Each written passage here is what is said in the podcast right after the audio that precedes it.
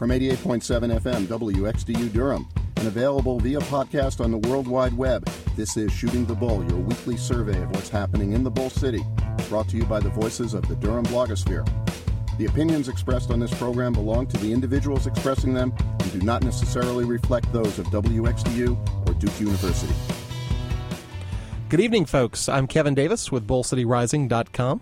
I'm Barry Reagan. I write at dependableerection.blogspot.com. Welcome to Shooting the Bull for Thursday, March 19th. We are 12 hours away from the first day of spring. And we are 12 hours in, more or less, into March Madness, I think. Yeah, something happened. You know, I was looking. Everyone's talking basketball scores. I'm not really sure what's going on here. I was looking for the elimination game in the World Baseball Classic the other night.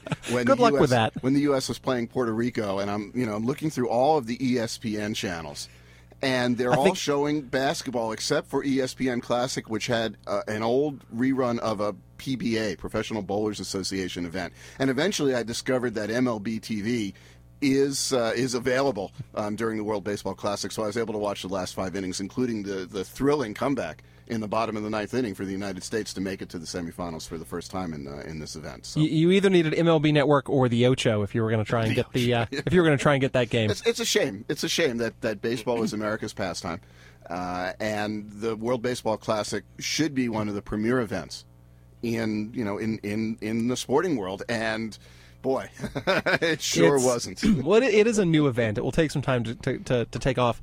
You know, Barry, we didn't put this on our list of show topics for tonight, but since you brought up baseball, and since the Durham Bulls will start their season soon, I've been meaning to blog about this week, but there is a small controversy related to one of our finest AAA players who may be back this season, David Price. Okay, fill me in. The pitcher, David Price, has understandably expressed concern that the Rays might relegate him to AAA for some time to mature as a player, i.e. they could keep him under contract longer at a lower salary, which would be great for Durhamites. I mean, to get to see the man-child pitch some more. I mean, this guy shut down Boston in the ALCS this past year.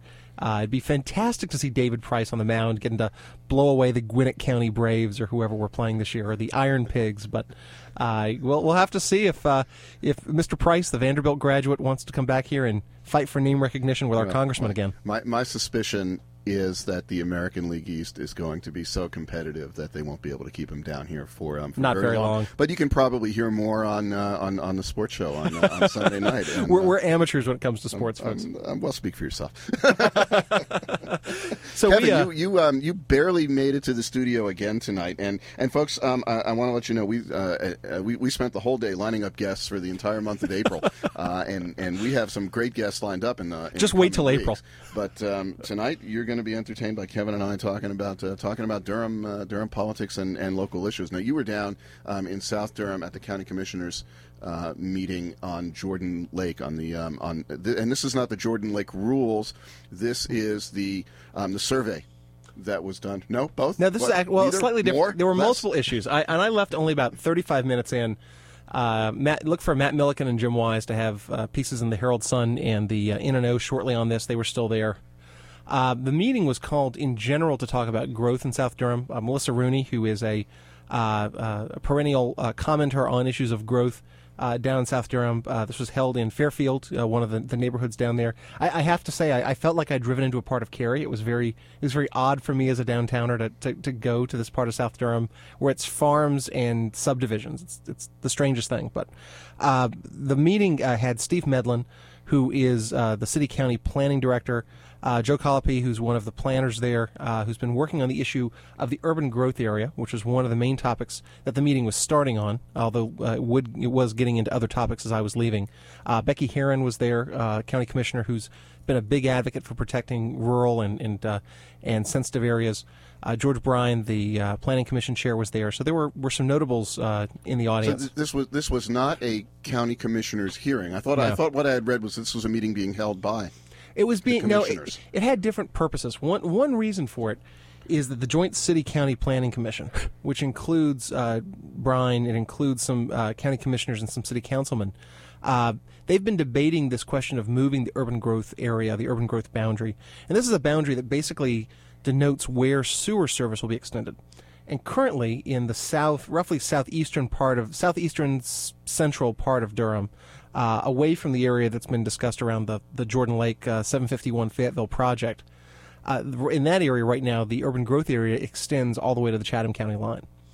And the proposal here is to bring it up, basically exempting some Durham County Natural Inventory areas and some Army Corps of Engineers areas as being outside the UGA. By being outside the UGA, Barry, they basically couldn't bring sewer service in there. And if you can't bring sewer service in, if you're going to develop, you've got to develop on septic and water. Which means densities are going to be lower. Right. And you have to have land that actually perks. Right. And, exactly. And that makes development a much riskier issue then. So to that end, essentially the JCCPC has heard this issue a couple of times and has decided to hold this as sort of one way of getting some feedback. It's coming back before JCCPC, I think, on April 1st. So the topic's by no means done, but this was basically a chance to mostly get feedback. As I was leaving, they were starting to talk a bit about, and Steve Medlin was giving the backstory that you've probably read in Matt Saldana's pieces in the Indy and in the Herald Sun and elsewhere, about the Jordan Lake 751 Fayetteville assemblage, this project where there was a privately paid-for survey of the Jordan Lake critical watershed boundary through one individual parcel, one very large parcel, that ended up changing the boundaries. And Steve Medlin reiterated tonight that they are planning to move forward with neighborhood meetings, move forward with the comp plan review, move forward with rezoning, et cetera. Of course, there's been some debate about whether that was necessary or not. The Indies covered that very well. Now, when you say move forward, right? Do you mean that moving forward, accepting the new boundary? No, moving forward as in look for more public meetings to come on that topic. Okay, so that the boundary has not yet been finalized and accepted, despite state DWQ saying that Frank Duke's acceptance of the boundary was legitimate. And there's going to be a public hearing. Oh, no, I'm sorry, not a public hearing. A county commission work session this Monday, from I believe 3:30 to 6 or 6:30, to discuss this. And then it will be on the. There won't be public comment there, but there will be a discussion of the matter. Then it will be on the next county commission regular public meeting, when there will be more public discussion and debate. But basically, they're looking at making the comp plan change, making the zoning change, and going through the public comment process around that. There has been some debate. Supporters of the project have said that no such meetings are necessary because of the nature of the DWQ ruling. But at least as of Steve Medlin's comments tonight, this is moving forward through that public process. Oh, very interesting. You know, I do want to take a minute to remind folks that we did a 3-week slog through the stormwater issue. And if you missed that, or if you want to listen to it again, it is available on podcast via the iTunes store. You can go to iTunes.com and search on Shooting the Bull, and you'll find our podcast, and you can listen to those episodes and pretty much every show that we've done for the last. We're coming up on our 10-month anniversary, which is longer. True. Well, I'm not going.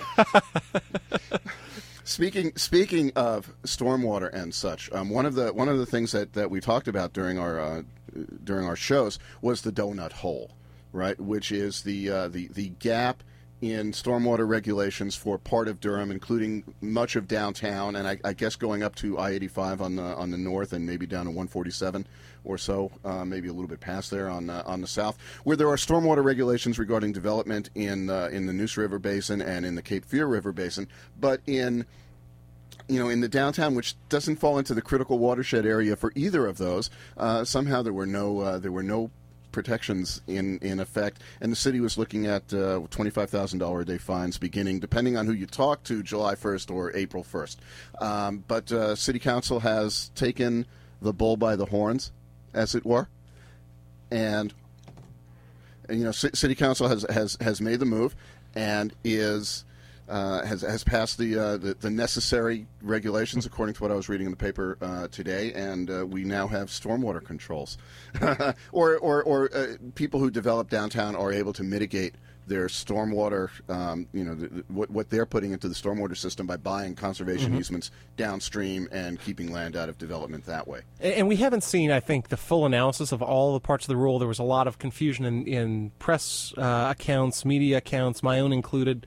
I think Matt Saldana did some of the best work on this topic with the Indy, and at one point he had suggested that it could mostly be mitigated off-site if you're in super dense areas like downtown, but there might be some on-site required. I think the Herald Sun quoted an estimate that for the $45 million DPAC project, the Performing Arts Center, it could have been done for about $40,000, $45,000, $50,000, but they also had a lot of land to work with. We don't know yet how this is going to shake out, and of course, you know, there's such a booming development market right now with free-flowing money from banks that it will be a while until we actually see what's going to happen with this. Believe it or not, I was in Raleigh last night. Drove back through Cary, and there's plenty of construction going on in the Triangle. I don't know. I haven't really been out of the state except up to D.C. In the past 5 or 6 months. I haven't really traveled around the country. I don't know what it's like firsthand. You know. Well, we did find out in today's paper that the Raleigh-Cary MSA is the fastest growing metropolitan area in the country from July 07 to July 08, and Durham MSA, which is Durham and Chapel Hill, was not ranked. But the N&O's growth chart showed that we're about 2.5% growth. Raleigh-Cary was at 4.3%. But Raleigh-Cary's down a little bit over the past year. Durham's growth has been sort of steadily increasing throughout the decade. So, and you look at some other fast-growing MSAs like Phoenix or Las Vegas and stuff, and they're probably at negative growth rates right now. I was going to say, for 07 to 08, they actually were in the top. I think Austin was number 2. And there's huge slides from basically Boise through Salt Lake City, down through the Mountain West, Provo, Utah, places like that. We're in the top. Charlotte ranked 7th in the survey. Palm Beach ranked 4th. I guess, who knows? Madoff hadn't tanked yet. So, folks, you're listening to Shooting the Bull on WXDU Durham. I'm Barry Reagan. I'm Kevin Davis, and you are here listening to Barry and myself tonight, chatting on topics of local news. So we'll be back with some special guests next week. I think, Barry, next we're going to turn to the question of some recycling changes that appeared before City Council at their work session today. And I don't know how you do it. I read the website. You had a blog post up almost immediately. It's on the website. No one bothers to go out and look at the City Council agendas. The City Council's website is at durhamnc.gov/council. Now, I love this. The agendas are at durhamnc.gov/agendas, which is just a wonderful URL if you think of all the agendas of those in and near politics. But they actually post the discussions pretty much as they happen. Or? Well, they post what it is, Barry. Is they post the items that are going to be on the following week's agendas for the Monday and Thursday meetings, and the attachments. They actually do a better job at it than the county does. So you got a chance to read Donald Long's presentation before he made it, but you don't. We don't know yet what the response on council was. Well, at least neither of us were at the City Council work session today, which are not televised or streamed at this point. The work sessions. Yeah. So anyway, the proposal is, as I understand it, to do away with some of the large dumpsters that businesses currently contract with through the city, and push businesses to their own private contracting for picking up that waste, and use that staff to implement an increased recycling program throughout the city of Durham. That's exactly it. The back in the 90s, dumpster collection, I guess, had been free. And I guess the businesses owned the dumpsters, but they were, the city was coming along and picking them up and taking their trash away for free. That moved then to a charge model that was used to initiate the recycling program in the first place. So the proposal here is to eliminate city pickup of dumpsters entirely. Businesses would contract for that. And instead, you would end up with a curbside recycling pickup, which we have today. What they would do is move from the little bins that don't allow you to necessarily put all your recycling in, to larger bins, 65 to 95 gallon roll carts, like your yard waste or your trash bins, and they would come every other week to pick up your recycling. And commenters over at Bull City Rising today raised the fear of, how do you know what your week is? But someone who's in the pilot program says actually it's worked out pretty well. So the net savings on this could be as much as a $500,000 over the current world, given the fact that we're losing money each year on the dumpster pickup, and we're paying $2.1 million to Tidewater Fiber Corporation to pick up our recycling and do that. Another benefit is... Wait a second. We pay an outside party to pick up our recycling, and who gets the money from the recycled goods? Well, this goes to Tidewater, or does that come back to the city? Or this is one of the reasons. It's not like, Barry, everyone just got the environmental bug 20 years ago and started recycling programs for the good of it, right? The whole way that recycling programs typically work is cities have usually paid a company like TFC to come along and pick up the recycling. What they do is the companies give them a lower rate than they would pay for being able to on a per-pound basis, dispose of solid waste. Because the idea is basically the company picks up the recyclables, recycles them, sells them off in the plastics and aluminums market. But it's still cheaper for the city to pay for them to pick up recycling than it would be to have all of that mass, all that tonnage, go into the solid waste stream. So basically, yeah, they sell the material, they keep some money out of it, passes along a lower rate to the city. So this change would capture that revenue stream that we are now currently paying to a third party, and you know, because we have the people on staff already, they're doing other work. Yeah, and they'd come back and they would be switched over to this job. So there'd be no increase in the budget, and theoretically, we would be spending less money. Although I have to say, I'd be intrigued to see if anyone's done the analysis, and presumably the city has, on the impact of keeping the contract and just ending the dumpster pickup, which you know is a rough thing to say, obviously, in these tough economic times. But I would be surprised if that wasn't a question that comes up from council or from citizens. Have you had a chance to look at other cities in North Carolina and how many of them are providing dumpster pickup for businesses? I know. In a lot of cities that I've lived, that's not the case. So, we may be moving to something that's more closely in line with what other municipalities are doing. And I will try to get a chance to look at that. And if I do start blogging again, that'll be something. That'll be something interesting to look at. I've got to say that the big advantage I would just love about this change is, like a lot of people, we leave our recycling bin outside. But then you don't want to fill it with cardboard and plastics and aluminum all week long, and the rain gets in and it gets nasty. So we actually have an indoor bin that we keep our recycling in, and once a week we go and transfer it to the outdoor bin, and it's just kind of a pain. So the idea of being able to... We put the glass and the plastic and the very few aluminum cans that we actually go through outside in the bin during the week. I keep all the paper, all my mixed paper, inside in a separate bin, which fills up pretty much every week, and we just lug that out to the curb and have multiple bins. One thing that people have talked about on my listserv in Duke Park, and I think on the Inter-Neighborhood Council listserv, I don't know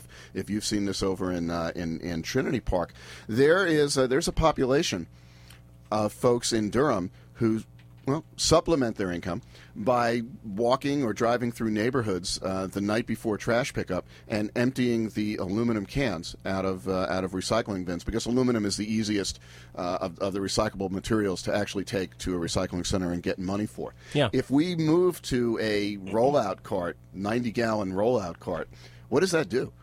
Well, I wonder, maybe you'll have some extra trash, vans, pickup trucks that they could pool their money, buy one, and go around and pick up the bins? They pick up the entire bin, But I mean, if you start going through the bin looking just for the aluminum cans, and you've got a 90-gallon mixed recycling thing, and the mixed is important, by the way, because in theory, right now you're supposed to separate your recyclables in the bin. Although I don't think it happens frequently. They do that when they pick it up. They put them in the right slots. Right. I've asked my recycling guys, like, hey, I'm sorry, I've got this in the same bin as that, and I've always been told don't worry about it. I try to keep my cardboard and paper in one place. And this would actually mix to single stream recycling, as it's called, in which case you're encouraged. Just put it all in the bin. Doesn't matter what it is. The idea is make it easier for people to recycle, so more people recycle.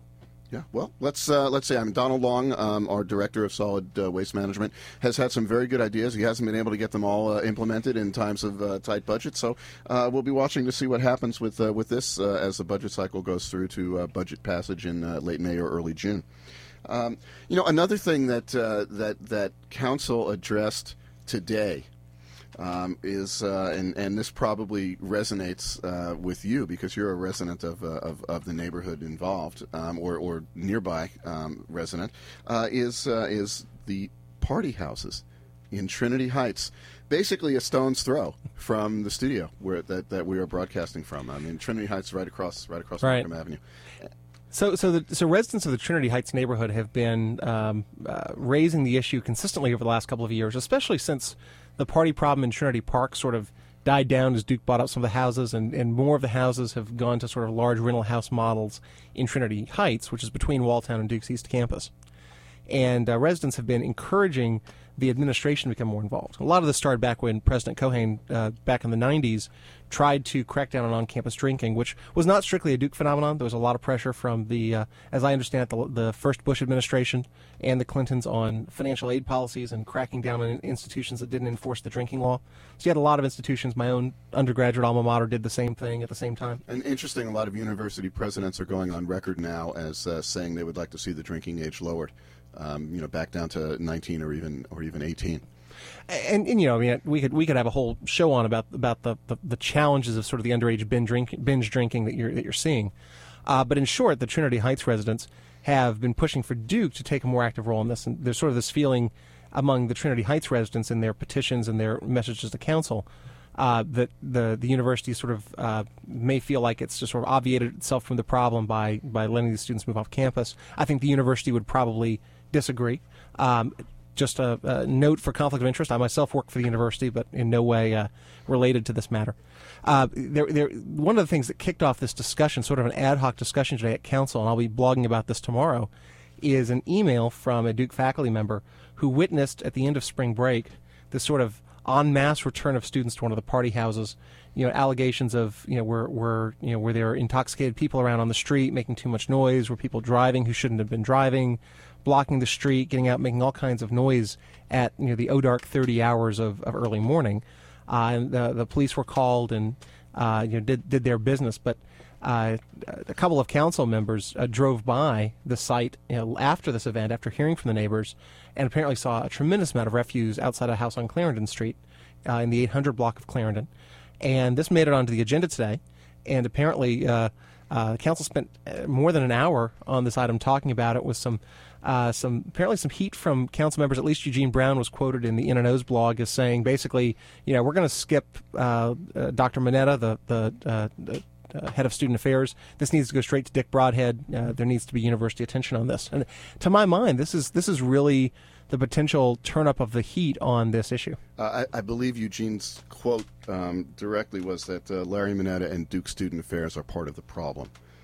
And that was an interesting quote to read. And, you know, I mean, you say as a Trinity Park resident that after those dozen or so houses were purchased by the university, taken out of the student rental market, that the problem, you know, in Trinity Park has diminished.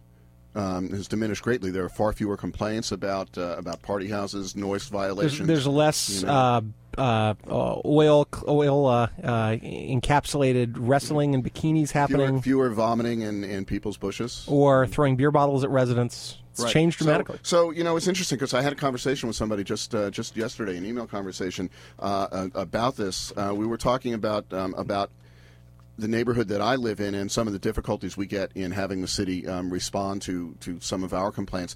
And, you know, the Trinity Park model, you know, was raised as to, well, how did Trinity Park solve this issue with you know, getting the city involved and working with the university, you know, and stuff like that.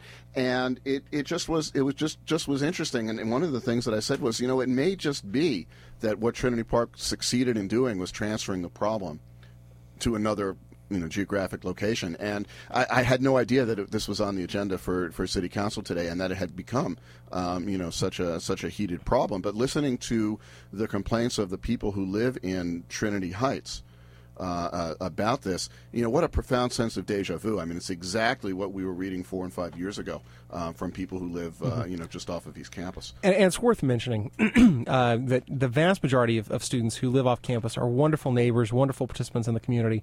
I knew some undergraduates and graduate students who lived in the neighborhood, lived near me, and just great to have as neighbors. You know, tried to get active in the school, got active in the community.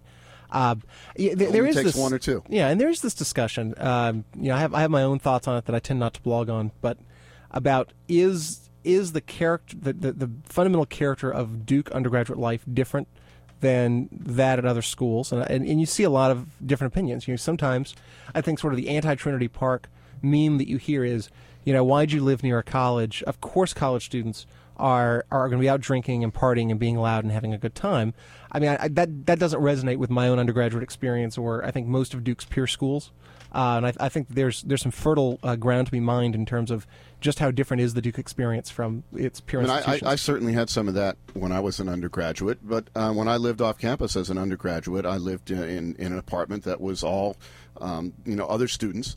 And we really didn't have other neighbors that we were disturbing. And then when I did eventually, go to grad school and live in a house with other folks, I became a much better neighbor. Well, Barry, you went to Budweiser State for undergraduate, and you went to Cabernet University. So I graduated from Stony Brook University, which at the time was called the State University of New York at Stony Brook.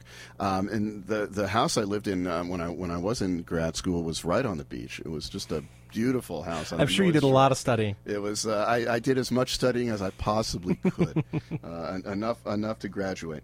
But that's an interesting. I mean, just some almost incendiary quotes from some city council people today, and I'm looking forward to see how that plays out over the next couple of months. It will be interesting. Yeah, especially there'll be a break over the summer, and then students will come back in the fall, and we'll see if any changes are made. We'll see how President Broadhead decides to address this gauntlet that has been thrown down in front of his feet by city council. And this will also be an interesting test for one name that didn't come up, at least in the blog posts, Dr. Phil Wynn, who is the new, I believe, vice president over community engagement or vice president for Duke Durham Affairs. So it'll be, so far, his office is fairly new and is integrated in different ways with community affairs on campus, which previously community affairs and the Duke Durham Neighborhood Partnership had a big role in these issues. It'll be very interesting to see how Dr. Wynn gets involved in this. I thought specifically that was part of his portfolio. When he was hired, I seem to remember reading that in the paper that was part of his job. Anyway, we're approaching the 8 o'clock hour. We had one or two more things that we want to talk about tonight. One of my favorite places in Durham, and this is a purely unsolicited opinion and a personal opinion, is the Broad Street Cafe. It's right around the corner from our studio. It's about a mile from here. In fact, I'm probably going to be there in about 20 minutes. You crazy stalkers can go hit Barry up at Broad Street Cafe. But one of Broad Street Cafe's neighbors has filed a multi-million-dollar.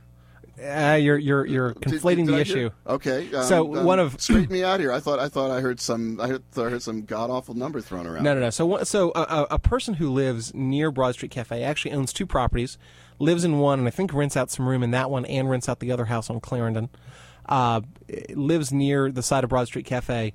Separately, this individual has filed, a lawsuit against the city and the police department last year. Got it. Unclear for what purposes, but on earlier this month, petitioned City Council and appeared before City Council this week on Thursday, talk about noise and parking issues around Broad Street Cafe, claiming that vehicles from people attending events at Broad Street were being parked outside the house, blocking the driveway. The individuals called the police in the past on when these situations have arisen. Apparently wasn't satisfied with the response he got from the police. Broad Street Cafe's owners, when my correspondent Barry actually went to talk to Broad Street about it, they weren't aware of this. They hadn't seen it on the city council agenda. So I'm not sure if they were at the meeting today or not. They said they were going to reach out to this individual. But, the question it raises in my mind, you're always going to have disagreements with neighbors, is a really interesting question around the fact that this was originally a Revco drugstore. So the neighbors who moved in there's a drugstore. And I love Broad Street Cafe. I love Watts Grocery. But it does raise a question that suddenly this commercial use morphed into another commercial use. Presumably we'll hear something about planning about it. It's been over 5 years since the BSC was a drugstore, and maybe even longer than that because it went through an incarnation as Ooh La Latte and the Untidy Museum for a couple of years before it became the Broad Street Cafe. It may even go back 6 or 7 years that it's been there. So sure. So yeah, there are people who have been there whose residence predates its use as an entertainment venue, but a good many people live there because you now have. On North Broad Street, and almost an entertainment district. Exactly. And you have, literally hundreds of people, maybe even 1,000 or 2,000 people who live within walking distance. Absolutely. Of this area. And that is, for many people, a draw You know, people want to live where they can walk to, walk to entertainment at night. And hey, you know, if you want to have an extra beer, you can walk right home. I met someone there for a drink yesterday, and I, you know, after we had dinner, I got in my car and they got on their feet and walked home. It's a great area. All right, so we are just about out of time. I think next week we're going to be talking about food, aren't we? I believe we are. Yeah, the folks from Carpe Durham are lined up to join us, one of the great food blogs here in town. So tune in for that. In the meantime, I'm Barry Reagan. I write at dependableerection.blogspot.com. I'm Kevin Davis. I write at BullCityRising.com. Have a great week, and we'll see you here next week. You're listening to WXDU Durham.